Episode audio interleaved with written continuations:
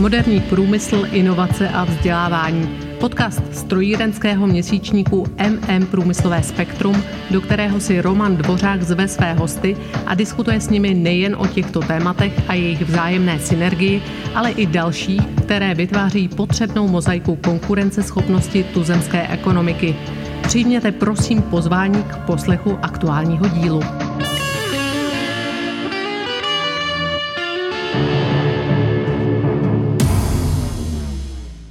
Dobrý den. Tentokrát nemám ve studiu žádného hosta, ani se s nikým telefonicky či online nepropojím. Vítám vás u série podcastů, ve kterých komentuji aktuální situaci ze svého úhlu pohledu. Pokud vás mé myšlenky a úvahy osloví a inspirují, budu rád a děkuji za případnou reakci.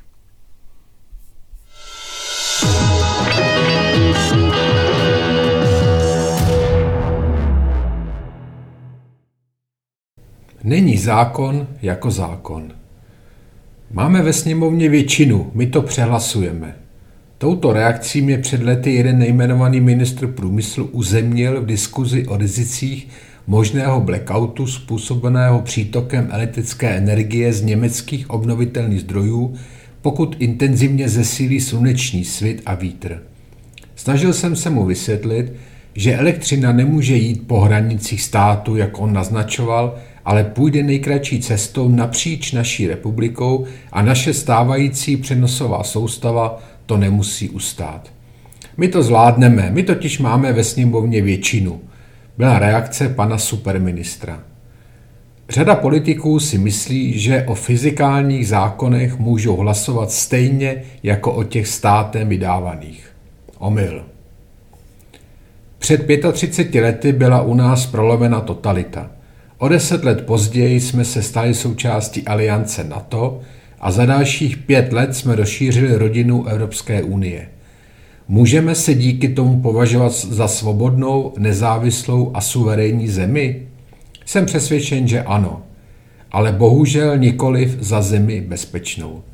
Proč tomu tak není? Proč postrádáme geopolitickou bezpečnost a tím pádem i politickou a ekonomickou? Protože jsme přišli o bezpečnost energetickou. Na první dobrou bychom mohli prohlásit, že bezpečnost je garantována přísunem energie 24-7. A to za přijatelný peníz, který vážně nenaruší náš rodinný rozpočet horizontu týdne aktuálního, příštího, ale ani za rok. Avšak co vlastně máme v životě garantováno? Nic, až na tu věčnost, která nám je nabídnuta skrze živou víru, nikoli v nábožnou. Ono totiž energetickou nezávislost ani garantovat nelze, avšak je třeba pro ní vytvořit primární předpoklady a ty musí být založeny právě na důvěře. Energetická bezpečnost se tak právem dostává do centra pozornosti. Energie je předpokladem pro existenci všech živých organismů, které tvoří páteř civilizace a ta se neobejde bez nepřetržité dodávky základních potřeb v podobě tepla, světla, elektřiny, jídla, vody, léků a samozřejmě pocitu bezpečí. Všechno ostatní je druhotné.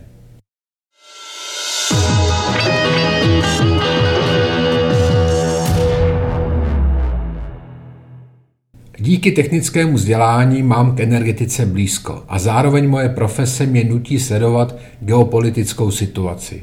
Opakovaně jsem v úvodnici upozorňoval na rizika plynoucí z německého odklonu od jádra a z využití ruského plynu jako přechodové fáze jejich energetického přirodu na obnovitelné zdroje, které německé potřeby v žádném případě ale nemohou uspokojit. V dlouhodobém výhledu se tak stalo z dočasného navždy.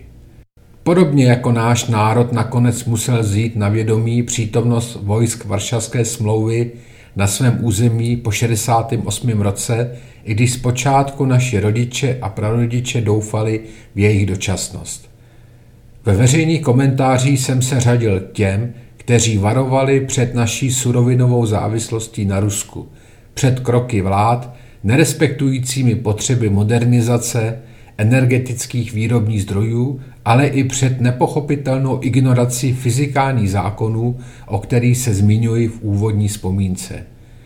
Kvitoval jsem naše výhody plynoucí z diverzifikace energie pocházející z jádra a ze spalování domácích zdrojů uhlí.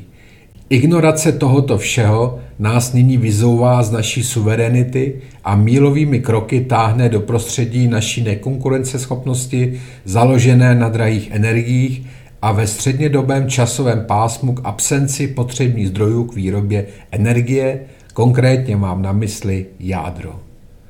Přesto se i v této bezvýchodné situace najdou šílenci, kteří tomu všemu tleskají a podporují vše, co nese jakýkoliv nádech zelené. Chceme-li pro sebe zajistit spolehlivé dodávky elektřiny a tepla, pak nemůžeme všechno sázet na kartu nestabilních zdrojů, poskytujících neefektivní a drahou dotovanou výrobu energie, především technologií Made Outside Europe. Buďte zdraví na těle i na duchu a přesto přese všechno si s nadějí nových prodlužujících se dnů i nadále udržujte zdravý rozum. Požehnané dny. Váš Roman Dvořák.